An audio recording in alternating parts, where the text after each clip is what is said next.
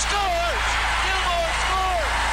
With Love, three left. Off the glass, the left corner to Aginla. Aginla the left circle. Passes to Yell, a shot. Save made by Al Aginla. Rebound, another shot. They score! The Flames win it! Yeah, baby! They score! And the sea of red erupts. Flames Talk starts now on Sportsnet 960 The Fan. Here's Pat Steinberg and Aaron Vickers. All right, let's get it going. We are underway this hour on Flames Talk. It is Wednesday, June 14th, and welcome to the Sports Drive, brought to you by Calgary Lock and Safe. Ask how a restricted key system can keep your business safe, even through employee turnover. Visit calgarylockandsafe.com. Steinberg and Aaron Vickers. On Apple, Spotify, Google, Amazon, or wherever you get your podcasts. Of course, live right here on Sportsnet 960 The Fan. Coming at you from our Doug Lacey's Basement Systems downtown studio. I want to start this hour off with one of the juicier topics on the Flames front, and that is the future of Noah Hanifin with the organization. We will hear from Clark Bishop of the Calgary Wranglers a little bit later on this hour. He re-upped with the Wranglers for 2 more years on a two-year, two-way deal. Clark Bishop will join us about midway through this hour. But Elliott Friedman reported over the weekend that Noah Hanifin will be getting a lot of interest on the trade market, which I don't think is a massive surprise. But as soon as Elliott says that, puts that out there on national television and then again on 32 Thoughts, you know that it's going to all of a sudden start to be a talking point in this market and in other markets. It makes sense.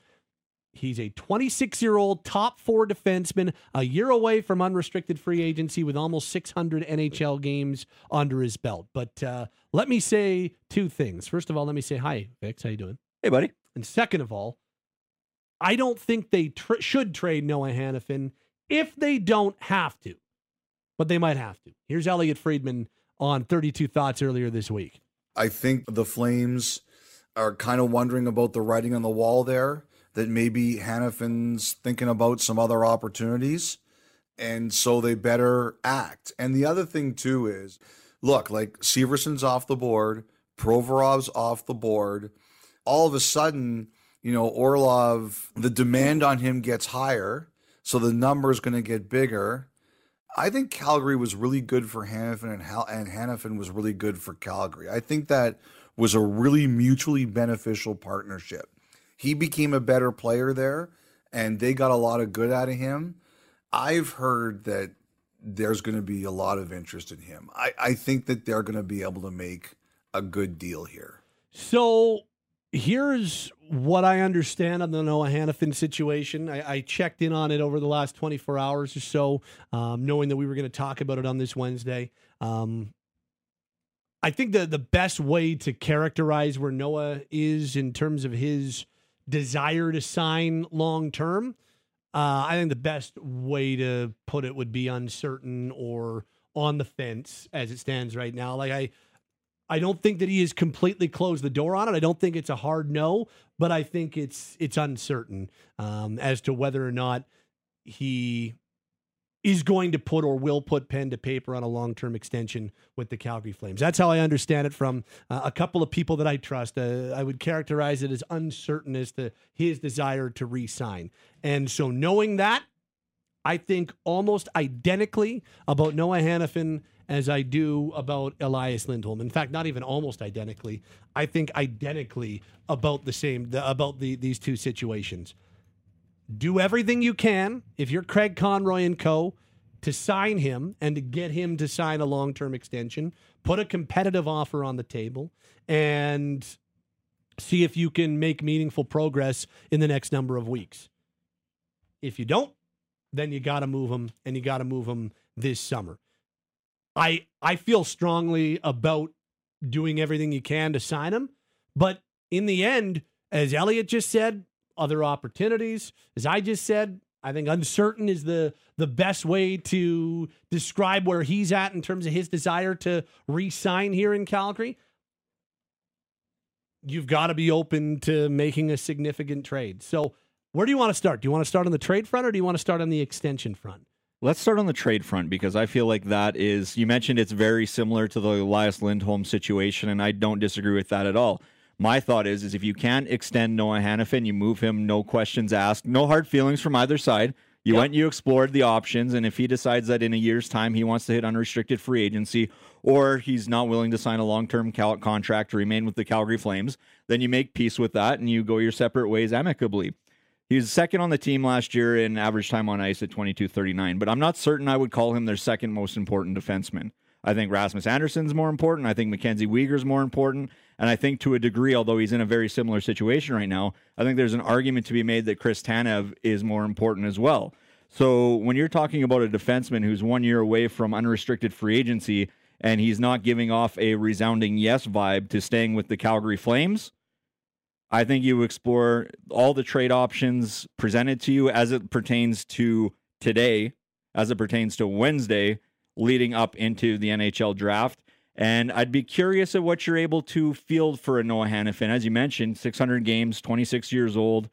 He is still a very, very good defenseman. By me saying that I would rank Rasmus Andersson and Mackenzie Weegar in terms of importance ahead of him is not disparaging to Noah Hanifin. It's just the faith that I have in those two defensemen. If he's not a resounding yes, then I've already had talks with other organizations about what the return could be. He's a top four defenseman on any team in this league. I will 100% grant you that. Top two pairing guy on any team in this league. I really, there's no doubt about it if you ask me. The other reason I look at this from the trade perspective is right now the Flames have $82.25 million in cap, according to Cow Friendly, allotted to 18 players next season. So they're about $1.25 million underneath, but they've still got at least four players to add. And if you're looking to address a top six need amongst your forwards, I don't necessarily think that trading Noah Hanifin is going to give you any more cap flexibility, but it fills a hole. At the same time, if you trade him for futures, it does fix a little bit of that cap flexibility, but trading Noah Hanifin doesn't accomplish both those goals at the same time I'm willing to offer. I would suggest that there is I'm trying to think of the right adjective. There is maybe strong's too strong a word, but there's a decent possibility, a more than negligible possibility that Noah Hanifin is traded in the next number of weeks. I think that's fair. Yep. I think there is a good to strong possibility this happens because knowing that the Hanifin camp is kind of uncertain where things are right now, I think there is a decent chance he gets dealt. Okay, so I'll get into why that's not the ideal circumstance in a little bit, but let's just deal from maybe a little bit more of a realistic standpoint. And that is, okay, if they have to make a trade, what should they get back for them? What type of trade should this look like? And for me, if you're going to be making a trade for a player with that type of value, a 26-year-old who can play 22 to 24 minutes, who can kill penalties, who can... I think... on a power play, he's best suited on a number two unit on any team, but still can give you power play time. He is an elite skater. He has gotten better in every single year of his NHL career, including every year he's been a member of the Calgary Flames. You need to get good return on this. And I take a look at, and I know that these happened years in the past, but I take a look at what the Flames paid to bring in Dougie Hamilton. I take a look at what the Flames paid to bring in Travis Hamonic. And I think, okay, well, that's probably what the Flames should be getting if they're moving out a guy like Noah Hanifin. And in both circumstances, it was first and two seconds. Like that, to me, is your ballpark if it's going to be a futures-only deal. So here's kind of the thing. Like, first of all, if I'm trading Hanifin and a first-round pick is not coming back, to me, that's almost a non-starter. The only way that I'm having that conversation if you're getting like a bona fide blue-chip top prospect back in the conversation. Otherwise, if I'm moving Hanifin, a first-round pick, preferably this year, but if it happens after the draft, a first-round pick is coming back, period, if I'm having the conversation with another team. So, first-round pick, first and 2 seconds, a first, a third, and a prospect, a first and an NHL, like a youngish NHL D-man who's obviously not at the same caliber of Hanifin. So if you're trading away a guy who's clearly in the top four, who's 26, maybe you're bringing back a 26, 27-year-old who's maybe more of the 4, 5, 6 variety and getting a first-round pick. Those would be the types of things that I think would be fair value. I take a look at what Provorov got back for Philadelphia. They essentially, the big parts of that deal were a first and a second. So, and I think they're both 26. I think Hanifin is the better all-round defenseman than Provorov is myself. Others disagree. I think Hanifin impacts the game more than Provorov does. I think has fewer deficiencies than Provorov does, but that's just me. But I'd be looking for more than what Philadelphia got in a three-way deal for Provorov. And here's the other thing. Like, there is next to no salary constraint. Yeah. You're getting a guy under $5 million on one, and then you can sign him whatever the extension looks like. But to fit him into your salary cap next year, yeah, you're laughing if you're a team acquiring Hanifin, because he's on a great bang for buck bargain deal that they signed before he even stepped foot on the ice as a member of the Calgary Flames. So that should up his value. You don't need to, or you very likely don't need to engage another team to make this work. And if you're looking to make a deal with a guy with 1 year left on his deal with that type of flexibility, if you're the Flames, maybe you can even help out a little bit by eating a little bit of salary if you're talking to a team that is so cap-strapped that they need that to happen. So all that being said, I think the Flames should get more than Philly got for Provorov, and it's got to be a first-round pick, and you've got to get another high-leverage asset in there as well. The other thing to consider is the free agent market is barren when it comes to top-end defensemen, and Elliott mentioned it. Dmitry Orlov is at the competition. If you're an NHL team and you're wanting to add to your blue line, one, the high-caliber defenseman in this sort of free agent pool isn't necessarily there, so you're going to have to look at the trade market a little bit. So that's another thing that I would layer on. In terms of a return, I might disagree with you on insisting on a first-round pick, depending on the team I'm dealing with. If there's a defenseman like Pavel Mintikov, Kevin Korchinski, I won't lump Luke Hughes into that scenario because I think Hughes is too elite in terms of the return. And if you've got a defenseman that's that close, New Jersey's building a Hughes dynasty. How dare you? I mean, yeah, but like a Brant Clark out of L.A., if I'm able to get a defenseman that might be 1 to 2 years away as opposed to a draft pick. I haven't said that. I said the only way a first-round pick I could live with that is if they're getting a blue chip, like top-end elite prospect. And with that, I still might want a draft pick or two as a kicker because, as you mentioned, this is a 26-year-old defenseman who's cost-controlled for another year. You're going to have the ability to talk extension. Chances are you're going to have an ability to talk extension pre-trade as well to get a gauge on whether or not you're a team that Noah Hanifin would want to sign long-term with. So even under that scenario, you can sort of jack up the price a little bit too. Listen, he's going to be a coveted guy. If he's available, there aren't a lot of defensemen that are currently available right now. I'm sure we'll hear more and more in the coming weeks leading up to the draft about Team X floating out player Y as a possible trade candidate as we get sort of to the silly season in the 48 hours before the NHL draft.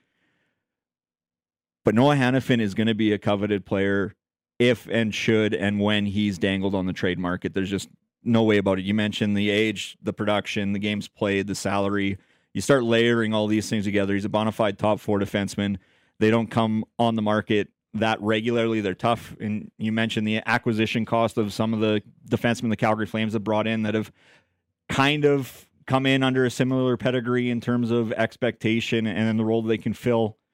Again, this is a guy that's going to be coveted, and I don't think you're doing your due diligence if you don't float him out there with or without a contract extension for the Calgary Flames, to be quite honest. Yeah, I mean, if they have to, and I think there's and when I say it, the only way I'm trading Noah Hanifin is if I have to trade Noah Hanifin, because this guy has been linked to like, oh, trade Noah Hanifin. I have been pushing back on moving Hanifin for the last, I want to say, 3 or 4 years. That long, this has been a little bit of a buzz. Yeah, I mean, I think ever since his first year with the team, honestly, when the team kind of flamed out in the playoffs against Colorado, that's been a name that people are like, well, do you really need this guy going forward, or should they keep this guy going forward? And I've always said, my take has always been, while there's still multiple years left of term on his contract, you've got a great value contract for a guy who can play 22 to 24 minutes, who has improved every year of his NHL career, chips in offensively, can chip in on the power play, can kill penalties. Is he perfect? No. Is he prone to the big mistake? Yes. Is he sometimes, are some of his reads of the high-end variety? No, I don't. I would not suggest that Noah's hockey IQ is at the same level of, you know, even some of the guys on the team like Tanev or Andersson, where you really look at hockey IQ as being big parts of their game. But his natural gifts, his ability to get better, his willingness to learn, he's always been a guy that maybe not untouchable, but a guy that I think you want to keep at that cap hit. Top four defenseman for under $5 million that you're going to get 30 to 50 points from every year. You want that guy on your team. So I've never felt like trading Hanifin makes sense until now. And even still, if I had my druthers, if I had a choice, black and white, trade or re-sign, I'm leaning re-sign 10 times out of 10. But that may not be in the cards because he may not re-sign here. And that's because he's uncertain in re-signing here, because that is a question mark. This is why we're having the conversation of making this deal. So while we're flipping out the hypothetical scenarios, you had mentioned you'll do everything in your power to re-sign Noah Hanifin. Yeah. Is there a number where you stop and go, because I imagine it's going to be a max term. Is there a number where you go, I don't know about that. Maybe we can't go down this road? Because I look at, again, I went through the list. I think Rasmus is more important. I think Mackenzie Weegar is more important. Do you put a ceiling on Noah Hanifin that comes under the deal that's going to kick in for Mackenzie Weegar? Or are you willing to go above to keep him? I'm willing to go above that. And that's okay. That's not even suggesting that one's superior to the other. The difference is Uyghur's 30 and Hannafin's 26. You're buying more high leverage. Because Hanifin was playing 82 games at the age of 18, he's eligible for unrestricted free agency well before Weegar is or was. And so Hanifin will be 27 when he's eligible for unrestricted free agency. So you sign him to an 8-year deal, you're buying 7 years, or you're buying eight years of unrestricted free agency. Now, how many of those are high leverage years? Probably 3. Maybe 4, but you're still buying 3 or 4 big earning years as a UFA. Okay. And so because of that, you got to pay a premium. So for me, he's at just under 5 right now. I'm looking at 8 times 7.5 or something like that as a pretty good ballpark for where you'd want Hanifin to be. Am I going 9 million for him? No, is probably a cutoff at around 7.5 ish is probably where I'd go on an 8-year deal. But I think he's worth every penny of something like that. Based on his skating, based on his improvement, I still think the ideal scenario is re-signing him. But again, if you can't re-sign him, I think you gotta swing a deal and gotta maximize on it. And I think you maximize on it this summer. I think my ceiling might be a little bit lower, but again, I understand the argument of top 4 defenseman, the way he moves, his physical tools are second to none on that blue line. I'd be willing to put a good argument forth upon it. Well, what would Hanifin make if he hit UFA July 1st? What would those deals look like? And that's basically the argument to be made from his camp, because why am I going to sell off early? Why am I going to undervalue myself to stay with the Calgary Flames versus the open market? Now, you mentioned he's going to hit it. Is there even a comparable hitting unrestricted free agency at 27 with almost 700 NHL games under your belt with an average of probably 22-ish minutes over that span? Where you're still producing 35 to 40 points a season, and as mentioned, bona fide top 4. Like, I don't know the full list of comparables. Well, I'm trying to think, like Lindholm, Hampus Lindholm, older and didn't hit UFA. I guess. Not to put you on the spot here, I can't think of a guy off the top of my head who has recently potentially hit UFA with all that and at that age. Now, and having said that, every team goes out and tries to make a splash in the free agent market when it comes to unrestricted free agency. I don't necessarily even think he gets there, because I think if he gets dealt, he's getting dealt with an extension. I think agreed. I think that formula, that scenario we saw with Damon Severson, I think we saw with Matthew Tkachuk. I think that's going to become more the norm when you're dealing a guy 1 year out from unrestricted free agency. But I think as an unrestricted free agent at 27, and Noah Hanifin is going to go for silly money. I think he's going to go for more money than I'm willing to pay for him. Just to be blunt, and if that's the route he chooses, he's well within his rights to go get paid. I encourage every player to go get paid, to be perfectly honest, because your shelf life is short. Yeah. Get your money when you can make your money, but he's going to command more than I'd be willing to pay for him as an unrestricted free agent. That's the best way I could probably sum it up.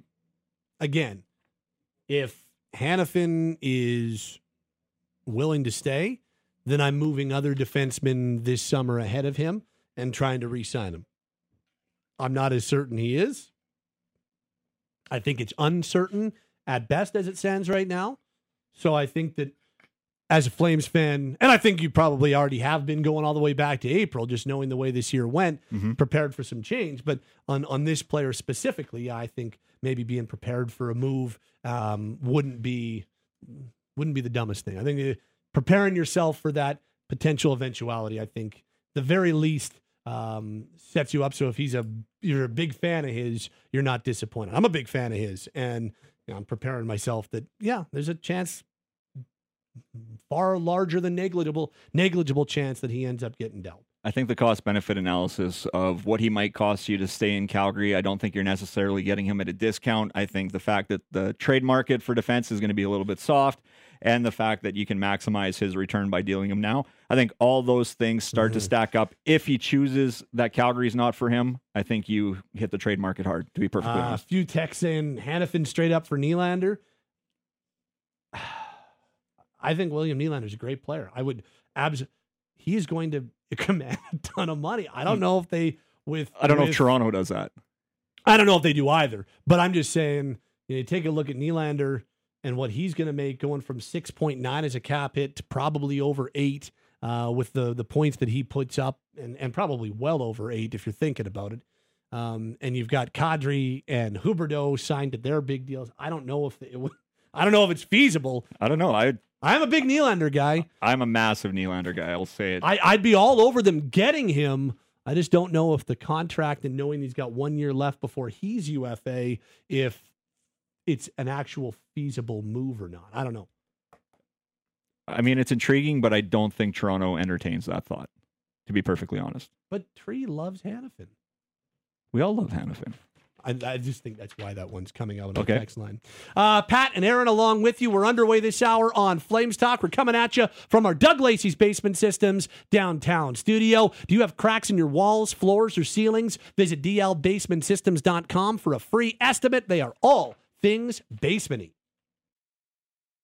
Hey, it's George Rusick. And Matty Rose. We host The Big Show with Rusick and Rose. If you miss us weekday mornings on Sportsnet 960 The Fan, first of all, shame on you. Second of all, download the podcast on demand. So many places that you can find the podcast, wherever you get your favorite NHL, NFL, CFL, MLB, the stories that sports fans in Calgary want to hear. We got it for you. We are The Big Show.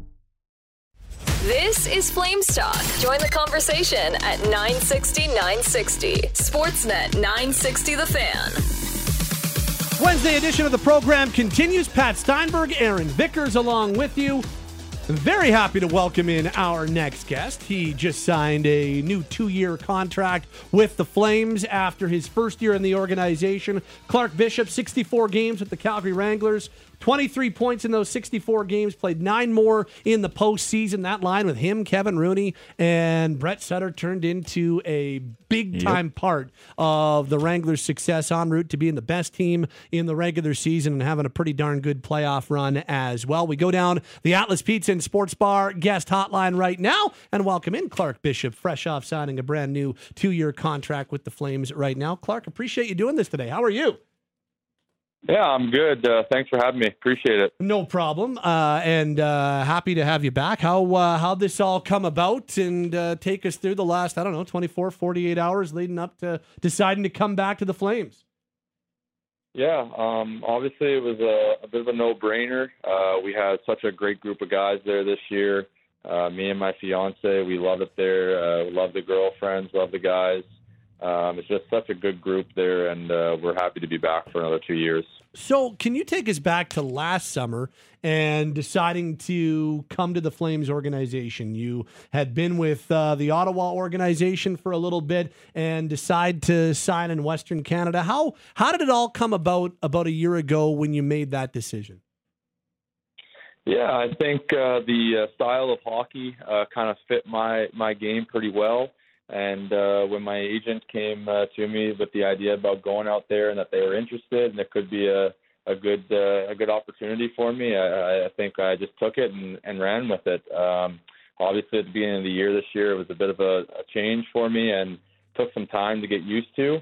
But I think after Christmas, I really stepped it up a notch and showed what I can do. From a team perspective, just you mentioned all the success you had this year with that Wranglers group. When did you first kind of get the feeling that you could have a special group with that Wranglers team this year? Yeah, it didn't take long at all. You could tell right from the start that everybody there wanted to win and get better. We have a lot of young guys there on that team that are fun to be around and love coming to the rink every day. It makes it a lot of fun. It didn't take long at all, and we all got to know each other pretty quickly and kind of just ran with it. Did you look at yourself as kind of a? You're only 27, but there was, as you mentioned, a really young team, a lot of pro rookies. Like, did you look at yourself as more of a veteran guy, more of a leader inside that room? Yeah, I think so. Like you said, I'm only 27. I'm not that old, but the hockey world is not getting any younger. So, I thought coming in, having won a Calder Cup, playing some NHL games, for those younger guys on the team, I thought I could be a good leader and show some good experience. How did you like the mix of, because you had guys like you or Brett Sutter with over 1,000 pro games and Kevin Rooney, and like you had some really impressive veterans on that team, but then all of those young guys that you talk about and some guys with not a ton of pro experience. How did that mix work? I think we couldn't ask for any better. And even with the coaching staff, everybody wanted to come to the rink every day to get better.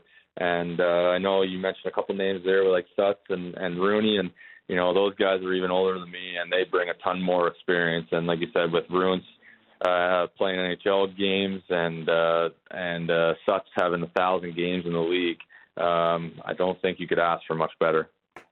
What made that line with you, Brett Sutter and Kevin Rooney, so effective? Because you're a huge part of that Wranglers' success in the second half of the season. I think all of us kind of just play a similar style of hockey, and we were very predictable.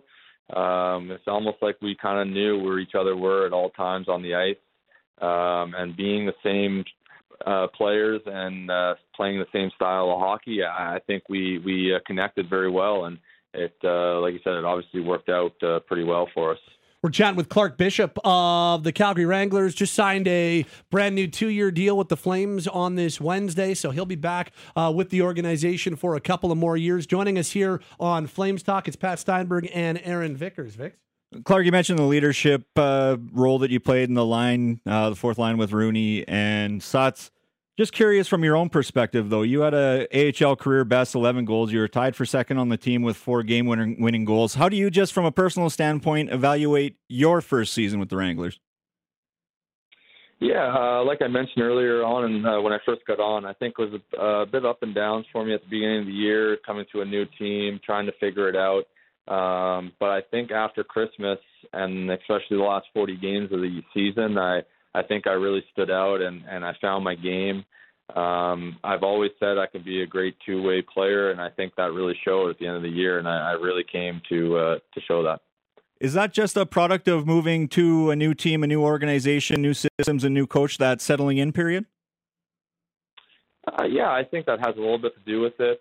Just getting comfortable with everybody, just new systems, new ways of going around the team, travel, all that stuff that comes into effect. So just getting used to that, and I think I did a good job after Christmas. And you mentioned it was a no-brainer re-upping with the organization. The 2-year deal, is that part of the element that makes it a no-brainer, having that security heading into next season? Yeah, for sure. Having some security for the next couple of years was big on my mind.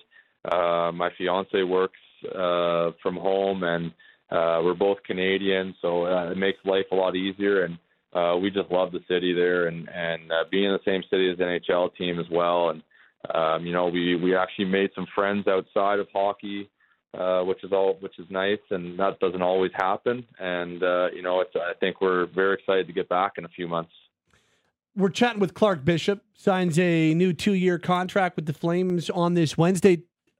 Tell us a little bit more about playing in the same city as the NHL organization. I guess you kind of had a similar situation even when you were with the Sens. You're in the same province, or when you're with the Checkers and part of the Hurricanes organization. But being in the same city, in the same building as the big team, what was that like? I think it's great, and we have a great facility there at Winsport for our practices, and a great dressing room. So it makes life a lot easier on a lot of guys. Obviously, I didn't get the chance to play in the NHL games this year, but for guys that did, it makes the call up that much more easier, and sleep in your own bed. Just kind of move your gear from one arena down to the next downtown. So yeah. I think it's great, and I think eventually more teams are going to do it. You talked about some of the guys who did get the call up to the NHL, whether it was Matty Phillips or Jacob Pelche or Walker Dewar. Can you, as a veteran, can you take us through what's that like when those guys get that opportunity, whether it's when it happens or even when they rejoin your group? What's that like inside the locker room? I think everybody is just very excited for them. And on the other side of it, everybody's competing for a job and battling at the same time to get up there. But then again, like I just said, everybody's so excited. So, and then to see them go up there and do so well, and then come back down here and want to be there and help us win, it's incredible. Got to ask you about your head coach, now a two-time AHL Coach of the Year, your first year with Mitch Love this year. Just tell us about playing for Mitch and the type of coach he is. Yeah, Mitch is a great coach. Obviously, the year before I got there, Coach of the Year, and then again this year, I think it's a no-brainer. Guys want to play for him. He's intense, and he knows what he's doing. And he gets the best out of everybody every day when we come to the rink. So it's no surprise he's been Coach of the Year the last 2 years. And like I said, I think everybody in that dressing room wanted to go to battle with him. How come? What makes him a guy that players want to play for? I think just his personality and the way that he coaches on the ice, and sometimes it's not always pretty. He wants to get the best out of every single player every day, no matter if that's the first day of training camp or that was our last practice before our Game 5 series against Coachella. It doesn't change day to day. So I think that has a big impact on it. And just before we let you go, I do have to ask you about, you're a St. John's guy, you're a Newfoundland guy. I believe 31 players from Newfoundland have played in the NHL, and you're one of those 31 over the last number of decades. How much pride do you take representing your home province like that? Yeah, I think it's going to be the same answer for everybody. I think we take a lot of pride in it. Like you said, there's not very many guys who have made it, and I think back home in Newfoundland, you have the whole province cheering for you, no matter who it is playing the NHL from there. So it's just such a big community back there, and it's incredible to see. And when you go home and you talk to people, and they say that they've been following you throughout the year, and it's nice to hear. So you are, you're a 96 birth year. So would Cleary be the guy for you? Would he be would he be the one that was the biggest for you growing up? Or who were some of the guys that were huge growing up that popped in the NHL? Yeah, him for sure. Ryan Clowe was around. I ended up, when I was a little bit younger, when I was in junior training with a couple of those guys like Colin Greening, Ryan Clowe, Luke Adam. All those guys were around and skating in the summertime, so I got the chance to see them.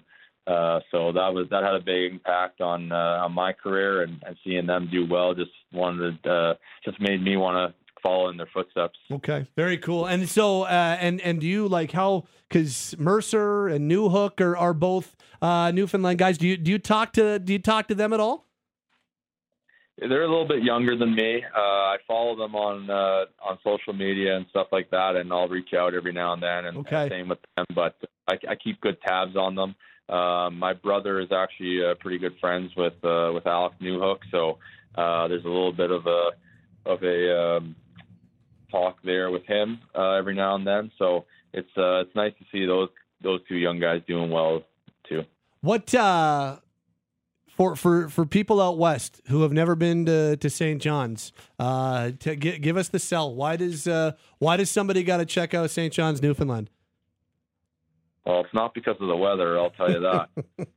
Okay. But there's also a little street downtown that gets going in the summertime. That's also a pretty good sightseeing spot to go to. That be George Street? You're correct. Yes. I've never been. I just Peter Hanlon over at the Flames is also a proud Newfoundlander, and he has told stories of George Street and how epic it is. So it does live up to the hype? Yeah, for sure. And especially when they have George Street Festival, I think it's the last week of July into the first week of August. No matter rain or shine or snow, it's packed down there, and it's great to see. And they have bands playing and some good ones come in as well for it. Nice. But and ever since COVID as well, they have the whole Water Street down by the water blocked off for pedestrians, so it's kind of like a pedestrian mall. So that's been kind of on wheels really the last few years, which is also really good to see. Okay, so what does the rest of the summer look like for you, Clark? Pretty busy. I actually just got back to Fredericton, New Brunswick yesterday. That's where my fiance is from, and okay. That's kind of home base now. We're actually getting married July 29th, so it's going to come pretty quickly. We're only home a day, and we're pretty swamped. So it's going to be a busy summer for us, but it's going to be an exciting one as well. Congratulations! How you got a good chunk of the team coming with you? Like you've got some of the guys that'll be there for the wedding this summer. Unfortunately, I don't think so. It's just the way things worked out and going into Calgary, the new guy, and right. Already having kind of the wedding planned. I really wish we could have every single guy there, but I don't think it's going to happen. But we'll definitely celebrate when we get back to Calgary, and I'm sure I'll hear from some guys. Well, congratulations on the pending nuptials. Congratulations on a great first season as a member of the Wranglers, and congratulations on a brand new 2-year contract. Thanks for joining us a little bit here today, Clark. Thanks for doing this. Thank you very much. I appreciate it. Clark Bishop, brand new 2-year contract with the Flames and the Wranglers. 2 years, two-way, $775 at the NHL level. So new 2-year contract, and a guy that, look, if a part of the Flames' philosophy with their American League team, whether it's been in Adirondack, specifically since it's been in Stockton, and now that it's been in Calgary for the last season, Brad Pascal and Brad Treliving and now Craig Conroy have looked at that and said it is a development ground and it's development first. And so Jeremy Poirier and maybe Matt Coronado this year, we'll see. Matt Phillips, Jacob Pelche, Connor Zary, Dustin Wolf. It's been development first. But part of the development process for them has been you got to have good pro veterans around you. And they identified Clark as one of those guys last summer. It worked out really well. And he comes back to be that guy as well. He's got 47 NHL games under his belt and is a guy that could very well be a recall depending on the situation. Absolutely. But to have a guy with that much pro experience, he's been pro since 2016, to have a good pro like that, to help some of these guys go forward, it's important in the Flames' philosophy and how they want their number one affiliate to go about their business. Well, and to compete with them and push them day in, day out as well. It's one thing to have veterans, but it's another thing to have veterans that can push them to be better day in, day out, whether it be helping them along or competing with them for ice time, competing with them for roles, so on and so forth. You're right that a lot of these veterans come in as additional development tools for the young prospects, but they also have to play to a level that pushes the guys to be better, pushes the 21-year-olds, the 20-year-olds, the 22-year-olds, because that's how you further develop them along as well. And of course, winning as well. You need to bring in quality players to bring in a winning environment. And that's what veterans like Clark Bishop do for the Wranglers and in turn for the Calgary Flames. Thanks to Clark for joining us. Thanks to fellow Newfoundlander Peter Hanlon for setting that up. And it was cool. It's always cool. Are we going to take the show on the road? I mean, that was pretty good endorsement. I've heard from Hanlon, from I've heard George Street and St. John's is kind of like a... like a mini Ireland in a little way. I've heard it's pretty awesome. It is now. I've done New Brunswick and Nova Scotia. Newfoundland is very much on the summer vacation list at some point in the very near future. Do you want to hear my horrible shame? Yes. I've never been east of Ottawa in Canada. No, hey. Yeah, it's terrible, right? You haven't been in Quebec? I very highly recommend Halifax of the places I've been. We were gonna hit up Nova Scotia this summer. Plans got changed around a little bit, so unfortunately not. But that is my biggest shame as it pertains to travel globally, I guess I would say. Yeah, very much Halifax, yes. Can very highly recommend. The latest city in Canada is Halifax. It's not a later city in this country. Last call 3:30, and their late night food's open till 4 and 5 on weekends. It's out of this world. If you're an idiot like me who only does late nights, Halifax is your spot.